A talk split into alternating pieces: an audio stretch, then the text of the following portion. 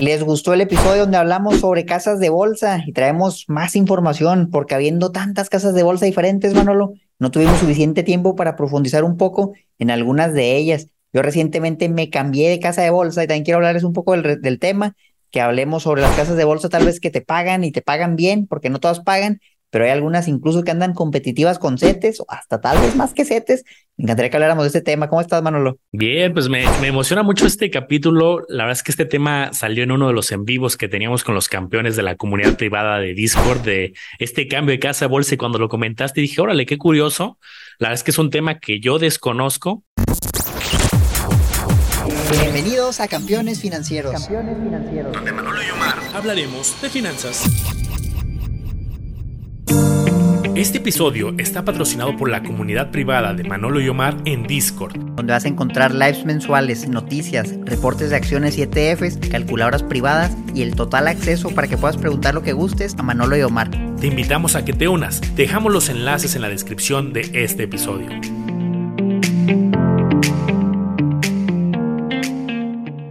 Pero también es un tema que me llega mucho a las redes y seguramente a ti también, que te preguntan, oye, ¿qué pasa si una casa de bolsa llegara a cerrar? Que digo, no es el caso, me queda claro, pero eh, yo creo que es un proceso algo similar de, ah, tengo mis valores en una casa de bolsa, se va a hacer un traspaso, hay un proceso ordenado y me intriga mucho saber que se puede hacer este cambio. Y digo, yo no conozco a ninguna persona en el país que lo haya hecho.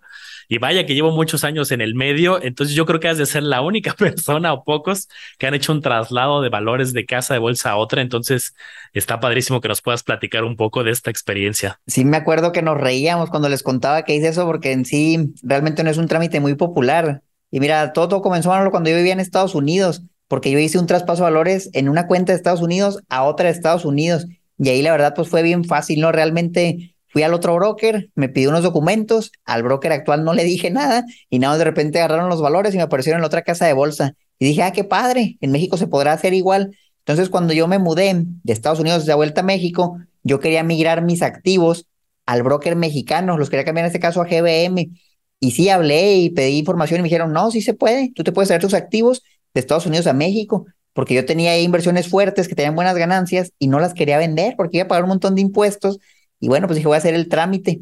Resultó que duré meses, mano, no te miento, meses poniendo presión y mandaba correos a los de GBM, oye, ¿qué onda? Ya me dijeron aquí que necesitan esta información de que el custodio y que Citibank y no sé qué.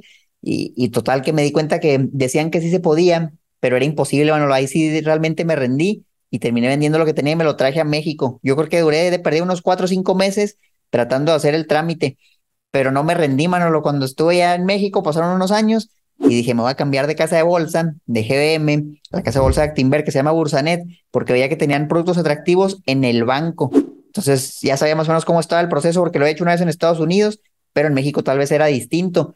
Y lo que hice fue, obviamente hablé a Bursanet y les dije, ¿sabes qué? Me quiero cambiar contigo, yo tengo mis activos en GBM, ¿qué debo hacer? Y me dijeron, ah, sí, está bien, nada más llena este formato. Me pasaron una hojita y luego hablé a GBM. Bueno, yo ahí todavía no hablé a GBM. Llené la hojita ¿Qué te piden? Pues te dicen qué activos tienes, cuáles son las acciones o ETFs que quieres cambiar, cuántas tienes, cuál es el costo promedio, que todo eso sale en los estados de cuenta. Y luego ahí me di cuenta de algo bien interesante, el costo fiscal. Te piden el costo fiscal que difiere del costo promedio. Y dije, ah, mira qué padre. Y luego confirmé la teoría de que efectivamente cuando pagas impuestos se paga solo sobre la ganancia real, después de descontar la inflación. Entonces no es nada más pagar el 10% de la diferencia, si no es pagar el 10% de la diferencia menos la inflación. Ya cuando ves la carga fiscal, me emociona tanto Manolo porque es extremadamente baja. O sea, no conozco un instrumento, pocos instrumentos ahora que tengan carga fiscal tan baja. Y bueno, pues llenas eso, ¿no? El formato con el costo promedio, el costo fiscal, los estados de cuenta lo traen tal cual, o si no puedes hablar a tu casa de bolsa y ellos te lo tienen que dar. Entonces mandé la información a Actinver, pasó como un mes y dije, oye, ¿qué onda? No me han dicho nada. Hablé y me dijeron, ¿sabes qué? Es que falta que nos des un documento o que a GBM les hables y les des un documento a ellos, porque nos dijeron que no has, no has autorizado el traspaso. Entonces dije, ah, pues yo ni sabía que les tenía que hablar. Les hablé a los de GBM y le dije, ¿sabes qué? Estoy haciendo un trámite de traspaso de valores, así se llama el trámite. Quiero cambiarme a la otra casa de bolsa de Actinver. Y ya me dijeron, ah, ok, sí, nada más te vamos a mandar un formato. Y me mandaron toda la información que había sacado del estado de cuenta, pero con muchísimas decimales. Yo ahí cometí el primer error, que cuando mandé la información a Actinver, Nada más le puse dos decimales al costo promedio, al costo fiscal. Hombre, el que mandaron en GBM, Manolo, tenía unas seis decimales. En Actimberlo me, me hicieron dar la doble vuelta porque tuve que llevar el formato de una sucursal presencial y me dijeron, sabes que te faltan decimales, lo tienes que volver a llenar. Entonces lo, lo imprimí, lo volví a llenar, lo firmé y lo entregué. Entonces ya hablando a las dos casas de bolsa, ya a las dos GBM le hablé, le dije, me quiero cambiar. Me dijeron, ok, te vamos a hablar para confirmar que te vas a cambiar. Me hablaron como a los dos días, le dije, sí, sí, me quiero cambiar. Le mandé a Actimber lo que me pidió y listo, se hizo rápido el traspaso. O sea, yo creo que un par de semanas, si lo hubiera hecho bien desde el principio, tal vez hubiera sido un par de semanas. Yo me tardé como dos meses y ya un día abrí mi cuenta en GBM, ya no tenía tanto. Y en Bursanet apareció lo otro, ahí no tenía nada, entonces se migró y tal cual se pasan los títulos que tú eliges, se pasan los costos, tus porcentajes de ganancia o pérdida, no pierdes nada. Y muchos se pueden preguntar, Manolo, ¿para qué hago eso? Pues porque mejor no nomás lo vendo, lo saco el dinero, lo invierto en otra casa de bolsa y lo hago en un par de días y no batallo pero es que el tema ahí es que entrada pagas la comisión, la comisión de compra y venta, punto 25% masivo, dependiendo del monto, en un lugar, en el otro, pagas en los dos, doble comisión. Y luego, si tenías ganancias, pagas impuestos, al siguiente año te los van a cobrar en abril en tu declaración anual. Si tenías pérdidas, pues a lo mejor ahí no pasa tanto, porque igual te ayuda hasta para mitigar el tema de los impuestos, pero luego tal vez ya tenías algo de historia ahí que a ti te gustaba ver cuánto ibas ganando, perdiendo, y si lo vendes, pues vas a empezar desde cero otra vez. Entonces a mí tampoco me gustaba esa idea y por eso es el traspaso de valores. No me costó nada, digo, el proceso sí suena muy tedioso, dos meses, pero pues son dos meses que realmente no hice nada, o sea, nada más en el formato, lo entregué y me esperé, me esperé, me esperé, me esperé, y eso sería todo, es sencillo el proceso, se pueden cambiar de cualquier casa de bolsa, o sea, no nomás de, de GBM a Bursanet, se pueden ir al revés, de Bursanet a GBM, de Cúspida tal, tal, tal, entre todas las casas de bolsa reguladas, se puede. ¿Y qué te piden? Pues te piden el formatito con un cajón del Indeval que te va a dar la otra casa de bolsa, o sea, donde vas a mover los valores, y ya con eso se ponen de acuerdo, vaya, toda la información te lo da la misma casa de bolsa, nada más es cuestión de que hables. Creo que, creo que esto va a estar bien interesante en el momento que haya muchas casas de bolsa que se pongan las pilas y así como sucedió a lo mejor en fintechs o en aseguradoras, en afores, que pues hay una competencia mucho más eh, tangible, porque hoy pues hay pocas casas de bolsa casi siempre hablamos de los mismos actores, aunque pues, hay varias casas de bolsa, pero pues unas siguen siendo muy prohibitivas. Pero yo empiezo a ver como una tendencia de que cada vez hay más eh, casas de bolsa echándole ganas, entonces eso va a estar interesante, que así como te cambias de banco, de ya no me gusta esta tarjeta, no me gustó el servicio, o imagínate que luego salga una casa de bolsa y diga, ahora las operaciones de trading van a costar en vez de 0.25, van a costar 0.10, ¿no? Algo, algunas de esas cambios que pues, pegan en el bolsillo, creo que va a estar bien interesante. Y decías algo ahorita que también me llamó la atención y me, me robaste justo la, la pregunta que tenía, es si alguien tiene ganancias, pues está el impuesto, pero si alguien tiene pérdidas, creo que sí está interesante porque si alguien tuviera muy poco tiempo en una casa de bolsa y tuviera en pérdidas, como ya lo hemos dicho en otros episodios, esas pérdidas te sirven para 10 años hacia adelante, o sea, dentro de la mala situación de estar en pérdidas, por supuesto que ese no sería como el escenario, pero te sirven para futuras ganancias de la misma bolsa para este ejercicio 10 años siguientes para ya hacer algún neteo en el tema de la declaración anual. Entonces, vendes de tu casa de bolsa, sin este traspaso que tú platicas, captura las pérdidas, ahí las guardas, digamos, tardan 48 horas en darte el dinero para que lo puedas retirar, hacer el traspaso a la otra casa de bolsa y comprar los mismos valores si así lo deseas. Creo que el riesgo es que en esos dos días tú estabas en pérdidas y pum, se van a ganancias, ¿no? Tus, tus activos en esos dos días. La Fed dice que ya no va a subir tasas, la, la guerra de Rusia se acaba, el COVID se mitiga completamente y pum. Pero bueno, es un escenario eh, específico, muy particular, pero está interesante, Omar. ¿Y no te cobraron nada? ¿Hubo algo, este, alguna letra chiquita ahí que debamos de conocer? Fíjate que nada, Manolo, no me cobraron nada, no me pidieron algún requisito no, no sé si te digan, no necesitas tener un monto mínimo, a lo mejor si quieres transferir cinco mil pesos, te dicen, no, pues es que ni, ni para qué. Pues pregunten, a mí no me dijeron nada, la verdad. Tampoco no sé si hay un monto mínimo, pero yo no creo que haya, ¿sabes? Porque a ellos les interesa captar el cliente y saben que el cliente, pues eventualmente va a crecer su portafolio. Entonces ellos, sí va a haber algunos costos asociados, pero ellos los absorben y si no se los absorben, pues entonces díganles, oye, vi un video donde me dijeron que, que les dieron gratis, porque según yo no, no cuesta nada. ¿Qué otro beneficio vi? Pues ahí en Bursanet te regalan el, el W8BN. Yo lo había comprado en GBM, pero me costó 75 dólares masiva, casi dos mil pesos pagué. Entonces, pues bueno, acá sale gratis. Por ahí he escuchado que sí se puede, que sacarlo en Bursanet y usarlo en otra casa de bolsa. También he escuchado que se batalla. No sé si tú, te has escuchado algo al respecto, Manolo. Hasta donde me quedé es como que sí se puede, pero como que sí te ponen trabas. Yo ahí fíjate que justo cuando me acerqué a GBM, en su momento me dijeron que no se puede. Hablé varias veces, mandé correos y bueno, no, tienes que tramitarlo acá. Ya no indagué más. O sea, a lo mejor sí se podría eh, como dices, escalar el caso para ver si, si alguien lo ha logrado, es que sí se puede, ¿no? Nada más que no, no hemos encontrado a la mejor el camino.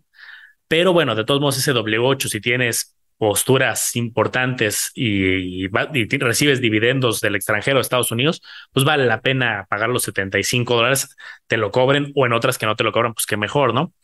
Pero también, Omar, un poco hablando de este episodio que no es específico tal cual de Bursanet, a mí me llamaba mucho la atención este caso y digo que creo que eres la primera persona que ha, de haber hecho, has de sentar un, un hito histórico de este cambio. Eh, también vamos a hablar al borde de algunos otros eh, me gusta una frase que usaste en otro episodio, esos tesoritos escondidos, donde encontraste algo más, también traíamos, platicábamos tras bambalinas de, algunas otras cosas que has encontrado. Sí, no, pues vamos a hablar ahorita sobre unas casas de bolsa que traen buenos rendimientos. Antes de eso, nada más quería retomar un poco la idea que traías, mano, lo del tema de los impuestos. Me gustaría ahondar un poquito más en eso. Este año ha sido un año complicado para la gran mayoría de inversionistas en la bolsa. difícilmente habrá alguien que diga, no, ahorita tengo ganancias muy buenas. La mayoría realmente estamos en números rojos, por lo menos este año, porque pues, el S&P 500 lleva casi menos 20%, el Nasdaq menos veintitantos, entonces han sido meses complicados, ya casi un año completo complicado. ¿Valdrá la pena, Manolo, si ya se acerca diciembre y vemos que pues de plano no hubo una recuperación, vender lo que tenemos para que esas pérdidas nos ayuden a luego mitigar los impuestos de las ganancias futuras y recomprar a lo mejor inmediatamente? Y a lo mejor lo que tú dices ahorita está bien padre, esos dos días si te cambias de casa de bolsa, sí puede pasar, o sea, que realmente te toque la peor suerte del mundo, una noticia inesperada y ¡pum! subió 4% el S&P 500 y ya, ya valiste, ya valiste. Pero tal vez si ya estás en la misma casa de bolsa, valdrá la pena comprar. Inmediatamente, según yo, el poder de compra te lo dan luego, luego, compras otra vez lo mismo y haces como el... Es que en Estados Unidos no se puede, ¿sabes? Hay una regla que se llama el, el wash rule o wash sale, algo así, donde tienes como un periodo donde no puedes comprar el mismo activo después de que lo vendes o pierdes el beneficio fiscal, pero yo en México no, lo, no he encontrado una regla así, o sea, realmente yo casi creo que sí se puede, lo vendes, lo vuelves a comprar inmediatamente y, pum, te ahorraste el impuesto legalmente, ahora no algo que diga que, que no sea legal, sí me gustaría que si un contador nos está escuchando, nos confirmara esa teoría, Manolo, porque se me hace muy bueno para ser cierto, pero bueno, pues antes no se cobraba impuesto por la ganancia de capital, ahorita es del 10%, pues a lo mejor y, no hay mucha ley al respecto. Mi teoría es que nada más deberíamos de esperar las 48 horas. Esa es mi teoría de, de la restricción de, oye, vendes el 31 y, bueno, el 30, 21, el 30 y compras el primero, ¿no?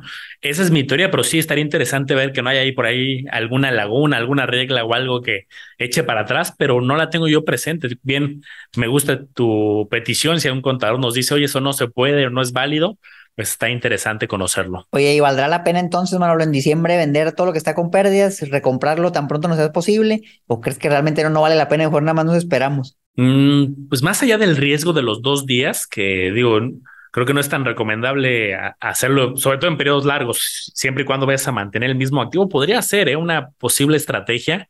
Habría que arrastrar bien el lápiz, pero si te vas a quedar con el mismo activo, le sigues viendo potencial, que creo que no, no es lo mismo decir, esta estrategia es meramente fiscal. Es me guardo las pérdidas, lo vuelvo a comprar el próximo año para este, capturar esta pérdida. Que eso no es lo mismo que digas, oye, tengo un valor que ya no le veo potencial, que ya me quiero deshacer de él porque ya no veo que se vaya a recuperar, pues ese ya mejor capturas pérdidas en un caso muy particular y mueves tu dinero a un lugar donde le veas más potencial, ¿no? Entonces yo creo que hasta se podría hacer una limpia en dos sentidos. Creo que es una estrategia intermedia que yo creo que aquí para los campeones que nos escuchan habría que arrastrar bien el lápiz, hacer bien la estrategia y validar bien la regla del que algún contador nos diga si esto es posible o no. Bueno, pues ahí lo revisamos. Ahora sí, volviendo al tema de los tesoritos escondidos. Pues conocemos varias casas de bolsa que, que pagan algo, empezando con lo que menos paga. Sabemos, por ejemplo, que está DIN Actinver, que se paga el 50% de CETES, que pues antes era el 2%, ahorita ya arriba, ahorita el 4%. No está mal, digo, con la cuenta de débito, tienes una tarjeta y la puedes usar. Sin embargo, pues la verdad tampoco no es tanto. Ya, por ejemplo, GBM que se puso las pilas, yo me acuerdo, Manolo, cuando GBM sacó el, producto de Smart Cash, no pagaba nada. Yo me acuerdo que me reí cuando vi la tabla, era .0025%, algo así, lo, lo que le pagaban y tenías que tener 3 millones o algo así. yo vi que no les pegó y pues luego ya lo cambiaron, ya empezaron que, no sé, con el 4, con el 5, ahorita ya andan en el 7%, es una tasa fija que te dan por tu rendimiento o por dinero ahí, y luego la van subiendo. Hace rato que no la suben, por ahí hablamos de que hubo como una discriminación, algunos se la subieron poquito, otros no tanto, déjanos en los comentarios si ustedes se la subieron, pero pues ya no está tan mal, mano, el 7% ya está más cerquita de CETES, vamos a ver en cuánto anda CETES, porque las tasas andan pero subiendo y subiendo, ya el del año ya andaba en 10.10 y fíjense nada más. CETES a un mes y hasta el 8.75. Tres meses 9.37. Seis meses 9.89. Un año 10.10. Ya viene también la Junta de Política Monetaria, que viene un aumento probablemente muy considerable. De mínimo yo diría, no sé qué opinas tú, unos puntos 75% diría yo. Y quién sabe si a lo mejor la Fed de Estados Unidos la sube el 1%, pues esto se puede ir como dicen las criptos, to the moon. Yo, pues mi, mi quiniela es que se va, que el Banco de México va a ser un poco más eh, mesurado y que no, no, no visualizo, eso es mi teoría. Eh, incrementos de punto 75. Yo creo que todavía hay camino para que siga subiendo las tasas, pero lo haría en punto 25, punto 50, yo creo. Pero bueno, ahorita está cambiando tanto las, los datos de inflación, siguen muy elevados, no se ve ese, ese tema transitorio que tanto presumían. Entonces, pues en una de esas sí dan alguna sorpresa y vemos un set de, repente al final del año, pues tirando al 11, pues digo, se me haría mucho, yo, yo lo visualizaría un 10-50, pero bueno, pues vamos a esperar estos días y vemos qué, qué pasa. ¿Qué, ¿Qué, otro tesorito tenemos? Como dice Omar, el de DIN, pues bueno, ese, pues más, ese yo creo que es como eh, hablando de bancos, pero pues, puede haber otras opciones, ¿no? Eh, que puedan ser un poco más atractivas. Yo encontré, y ya para salirnos de Actinver, porque creo que tú encontraste alguna opción mejor y esa, con esa me gustaría que fuéramos avanzando después. Oh, sí. Encontré, por ejemplo, este pagaré, pero ya no está a la vista este caso. Esto ya es un tema de pagaré. Y fíjense cómo sería como el análisis. Oye, de 10 mil a 900 a un millón de pesos, a 28 días 4%. ¿Vale la pena? Pues yo creo que por supuesto que no, porque si los CETES a 28 días te dan más del 8, pues ¿por qué alguien invertiría a 28 días al 4? A 91 días 887, pues tampoco vale tanto la pena porque CETES está por arriba. Ya montos muy elevados sí te dan una tasa mayor, pero pues CETES desde 100 pesos la libras. Entonces, saliéndome de Actinver de este pagaré Platinum, pues la verdad es que no está mal, pero no está tan competitivo como los mismos CETES. Y entonces, pues yo creo que pues no, no me termina de convencer tanto. No, ni a mí, incluso hay bancos que ya dan el 10%, pero fíjense, encontré una casa de bolsa, esta no es banco, es casa de bolsa, no es muy popular, probablemente nunca la han escuchado, pero resulta que paga más que GBM Smart Cash, paga más del 7%, fíjense nada más, se llama Finamex. La casa de bolsa no es para nada nueva, mano, lo tiene como 47 años, pero la verdad es que era una casa de bolsa de las de la antigüita, vaya, o sea, realmente no estaban digitalizados, no tenían aplicación, todo era muy arcaico y como que se reinventaron, le han estado invirtiendo mucho, he visto yo, al tema digital y ya sacaron su aplicación, traen buen diseño, la verdad se ve que la acaban de hacer y funciona, se funciona y funciona bien. Y ellos sacaron un producto equivalente al Smart Cash que se llama Más Pesos que es para que tengas ahí tus ahorros. Lo que se me hace bien interesante es que aquí la tasa no te dicen de cuánto es. Y yo cuando pregunté, me dijeron que la tasa es variable. Y yo tenía esa duda, entonces abrí mi cuenta y me di cuenta que la tasa que te dan es muy parecida a la tasa de Bondía. La pueden consultar en Bondía. Si bien es variable, anda muy parecida a esto, bueno, al rendimiento de los últimos 30 días de Bondía. Como el 8.20 y algo va variando un poquito y puede ir, si no mal recuerdo, varios plazos, pero son cortitos de 1 a 28 días, diferentes intervalos, porque son 7, a lo mejor un intermedio, 28 máximo, y desde un día. Y la tasa es prácticamente la misma. Entonces, pues ya si dices, oye, a lo mejor a un día, lo comparas con CETES, pues a lo mejor es poquito menos, pero Bondía también te da un poquito menos. Yo esto lo veo como una buena oportunidad para los que quieren un fondo de emergencia, tenerlo en un lugar donde a lo mejor no quieren mezclarlo con CETES porque tienen metas a diferentes, diferentes objetivos, vaya, y si lo ponen todo en una sola cuenta, oye, ¿por qué no nomás todo en CETES? Pues qué tal son diferentes objetivos y lo vas a revolver todo y los hace un desastre. Entonces ahí es donde puedes aprovechar diferentes cuentas parecidas. Entonces yo lo veo como una alternativa, por ejemplo, a Bondía, paga prácticamente lo mismo, la liquidez es muy similar. Y en cuanto al tema del riesgo, pues básicamente ellos, yo creo que ahí no le ganan nada, mano. yo creo que lo invierten tal cual en, en algo equivalente, en deuda gubernamental. Yo me imagino como estrategia para captar clientes. No creo que dure mucho, la verdad, pero pues mientras dure yo creo que es una opción interesante. Yo la había escuchado, pero no, pues, no tengo una pues, experiencia de alguien que conozca que la haya usado. ¿Y, qué tal la, interfaz? O sea, algo que nos puedes platicar, porque yo no la conozco en más a detalle. Fíjate que la verdad está buena, o sea, sí, se ve que, es algo nuevo, o sea, que lo, que lo acaban de hacer, pero que funciona, funciona, funciona bien. Eso sí, me metí a ver, porque ese es el producto de, de como de ahorro, ¿no? Tienen obviamente la casa de bolsa, pero no, hombre, ya cuando vi las comisiones que cobran, y eso también se me hizo bien mala onda, porque estaba viendo en un grupo de Facebook, no me acuerdo cuál era, alguien que comentaba, ¿no? Que Finamex cobra el punto, era bien bajito, punto 06 o algo así, mucho menos que las casas de bolsa que conocemos, pero no te decía que también tiene una comisión anual de como el 1%, el 2% de tus activos o algo así, que pues ya mermaba todo. Entonces, pues nada más no se dejen llevar por eso. La comisión por compra y venta sí es más baja, pero hay otra extra y eso de que al final no, no convenga. Yo cuando lo dije, no, esto no, no sirve para usarlo como casa de bolsa, pero la función de ahorro pues está maravillosa, puedes usar nada más esa, tiene sus activos en otra casa de bolsa y a lo mejor al rato lo quitan. O sea, yo siento que si quieren competir, ya hicieron la aplicación, la aplicación está bastante bien, está amigable, van a tener que quitar esa comisión por administración, porque la gente pues no se va a ir para allá. Y si se van, les vamos a decir que se salgan porque están pagando demasiado. Y aquí tienen el traspaso de valores para que no paguen tanto. Entonces, ojalá eso les ponga presión para que ofrezcan un producto mejor, más barato, con una aplicación robusta, yo diría, se, se ve bien. Justo es lo que ahorita quise indagar un poco y efectivamente lo, lo dijiste tal cual. Eh, todo, todo se oye muy bonito hasta que, hasta que encuentras el último renglón, porque sí, punto 06, pues hoy GBM está en punto 25, Baname, eh, BVA en punto 23, eh, Bursanet en punto 25, que sí te los bajan un poco más, pero ya con cantidades muy fuertes, no, no de portafolio, sino de, de operativa. Entonces tendrías que estar operando mucho grandes cantidades. Entonces, esto, esto, yo también ahorita que me metí rápido, hasta me había emocionado y dije, voy a hacer mi traspaso de valores, pero sí, lees el último renglón. Si es mayor a un millón, 1% anual, caso contrario, 2% anual, ahí hay un área de oportunidad. Si alguien de Finamex nos está escuchando, créeme que sí va a ser bien difícil. Si luego hay gente que, que cuestiona el caso de Cuspid, que en Cuspid creo que está en punto 99, ¿no? Si, si no mal recuerdo el anual, sí. pues 2% para la mayoría va a ser algo muy eh, complejo. Oye, Manolo, platícanos de ese de BBVA. Yo no lo he analizado a detalle. Sí vi que la comisión era más baja, pero también recuerdo que cuando lo revisé así brevemente, venía algo extra. ¿Qué, era ese extra? ¿No es un monto mínimo de, de, transacciones o era como una cuota mensual? Que yo cuando hice el cálculo vi que, igual no hacía sentido. Venía un tema de custodio, que el custodio creo que era mm. eh, 0.04%, o sea, era una cantidad relativamente chica. Creo que habría que validarlo bien para, para meternos a detalle, pero creo que era algo así como, no me acuerdo si era el punto 4 o el punto 04, habrá que revisarlo, pero por administración era menos, punto 23. Entonces, perdón, por el, por el trading, el corretaje era punto 23.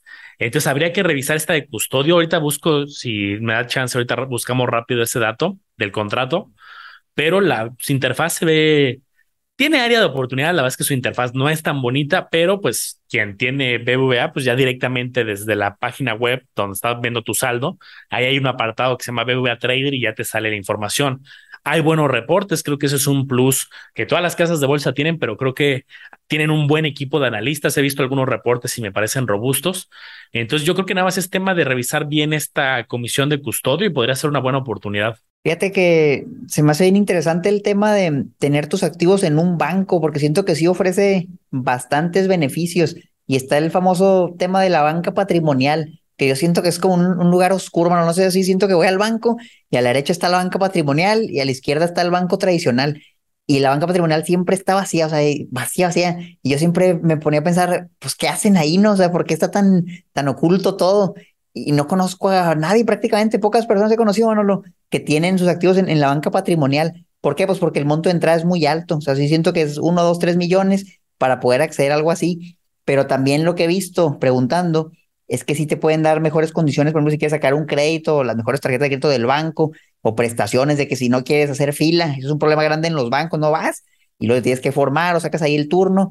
Hombre, los de la banca patrimonial llegan, Manolo, y hacen su cita, ya lo está esperando alguien cuando llegan. Incluso me dijeron que habían asesores que van al banco que tú quieres y ahí te atienden en una salita privada. Entonces, pues son ciertas cosas que tal vez puede valer la pena explorar más ese tema. Yo he querido hacerlo, es que es un montón de dinero lo que piden a cada banco y pues digo, no podemos andar repartiendo en todos tanto, pero eventualmente sí quisiera poder meternos más al tema de la banca patrimonial. No sé tú qué opinas de esto, yo lo veo como un lugar así oscuro, pero que puede tener beneficios ocultos, como que es muy privado todo. Yo creo que pues, el beneficio ahí particular es que te tengo que la suerte de tener un buen asesor, pero ahí los asesores, pues, yo, yo me consta que pues, estuve trabajando en una casa de bolsa, pues es un filtro este, muy exigente para entrar a la casa de bolsa, sí tienen que tener un perfil muy particular y entonces ahí pues, te invitan a eventos, directamente puedes hablar con tu banquero, eh, tu casa bolsero eventualmente y, oye, traigo estas ideas, cómo estás viendo el mercado y te pueden mandar información.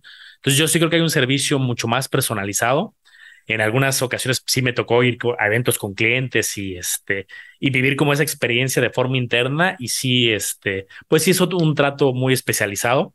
Pues deja el trato de que te inviten a un desayuno y es, es lo de menos. Justo como ese tener ese acompañamiento, pero sigue siendo muy prohibitivo hoy en día. Pero también creo que es de suerte que te toque un buen asesor y por eso ponen montos muy altos. Ponen buenos asesores usualmente, pero ponen montos elevados para que cada asesor atienda pues, poquitos clientes. De hecho, ahí a diferencia de otro tipo de asesores que buscan clientes masivos, ahí la meta de muchos asesores de banca privada es de un cliente nuevo al mes y es mucho, hasta un cliente nuevo al bimestre. Digo, Dependerá obviamente del tipo de cliente, pero sí, sí, su cartera de clientes es tan chiquita para que esté pudiéndole darle servicio, información, atención. Algunas otras casas de bolsa sí pedirán dos clientes nuevos por, por mes o tres por mes, pero sí es un servicio muy, eh, pues digamos, muy personalizado. Pues bueno, si alguien lo ha tomado o cuenta con una banca patrimonial, coméntenos su experiencia o qué valor le ven a la banca normal. O sea, realmente esto, es que en serio, bueno, es bien oculto todo eso. Yo he buscado, he preguntado y te metes a la página y no sale nada. O sea, todo es como que deja tu información aquí, te va a hablar un asesor. Todo es muy privado. No sé si por regulación o, por qué no lo ponen como que más para captar usuarios, pero ya hace sentido con lo que dices. Pues a lo mejor no quieren realmente tantos usuarios, sino quieren a los pesadotes. Sí, justo. Y estoy, fíjate que, que, que hasta complicado. Puse BBA Trader contrato y me sale versión de España, me sale versión de Argentina. Y no encuentro ahorita el último contrato, pero lo voy a buscar y se los ponemos ahí en los comentarios. O también si alguien encuentra el dato, este famoso dato del custodio, con eso podemos eh, indagar más en qué tanto vale la pena, pero si no, se los conseguimos. Pues bueno, déjenos, si conocen alguna otra casa de bolsa que, que se vea interesante, que traiga un producto innovador, déjenlo ahí en los comentarios. Nos preguntaban, de alguna voy a hacer una breve mención aquí, una que nos decían que se llama Weltio. La, la verdad la vi, se me hizo muy chiquita. Me metí a su página de Facebook y vi que tenía 100 likes y dije, no, hombre, ya con eso, pues no me haría mucha confianza entrar a una casa de bolsa que tiene 100 likes en Facebook, porque probablemente sea muy nueva, muy nueva. Y yo sí creo que para temas patrimoniales de inversión entrar algo muy nuevo puede ser peligroso, o sea, que la aplicación, a mí me tocó, por ejemplo, el caso de, de Hey Banco, que eso no lo hemos mencionado mucho, sacó su casa de bolsa y tenía su alianza con Actinver, y la verdad es que fue un fiasco, bueno, la aplicación malísima, no te salían los movimientos, yo vendí unas acciones y luego no me salía ni la venta, no me salía el registro de la operación. No, la verdad, ya la dejé de usar, se me hizo terrible la experiencia. Siento que la lanzaron muy rápido y, como que ya de ahí siento que, no sé si no les pegó, pero he visto como que no hacen mucho hincapié en eso. No sé tú qué opinas de, la que sacaron en Hey Banco. Es curioso que casi no he escuchado, ¿eh? O sea, obviamente en su momento hice, eh, también hay un diagnóstico express, pero me llama la atención que veo mucho del pagaré, ¿no? Que lo anuncian a bombo y platillo. Oye, ya pagamos del 7, ahora el 8, ahora el 9 y lo anuncian muchísimo. Pero no sé si fue mal timing que cuando lo lanzaron y lo estaban perfeccionando, era la época del auge de la bolsa. Ahorita muchos usuarios pues, están más nerviosos, no, pues a lo mejor no, no es lo que están buscando muchos y dijeron vamos a enfriar un poquito y mientras lo perfeccionan, esa sería una posible teoría. Pues puede ser, ojalá sí. ¿Qué más malo tenemos para este episodio? Miren, me meto a la página que ya encontré de México y dice cuáles son los costos por operación ejecutada, que es lo que ya sabemos, y te dice hasta un millón de pesos la comisión será de 0.23. Si el monto es mayor a un millón de pesos es de 0.18, pero no hablan de otra, de otra comisión, entonces me llevo esa tarea. Bueno, pues ahí lo checamos, campeones. Déjenos su opinión abajo en los comentarios. Sigan a Manolo como le hago a los business, a mí como Marketing Financiera, al podcast Campeones Financieros y déjenos también sus ideas abajo en los comentarios. ¿Qué temas les gustaría que cubriéramos? Usualmente agarramos muchas ideas del Discord. Únanse al Discord ahí. En serio, nos pusieron hace un par de días. Oye, ¿cómo analizo una inversión inmobiliaria? Y allá salió el episodio de inversiones inmobiliarias. Entonces vayan en el Discord, dejen sus comentarios. Si les gusta que hablemos de un tema específico, por ahí probablemente agarremos su sugerencia. Bueno, hasta la próxima, campeones.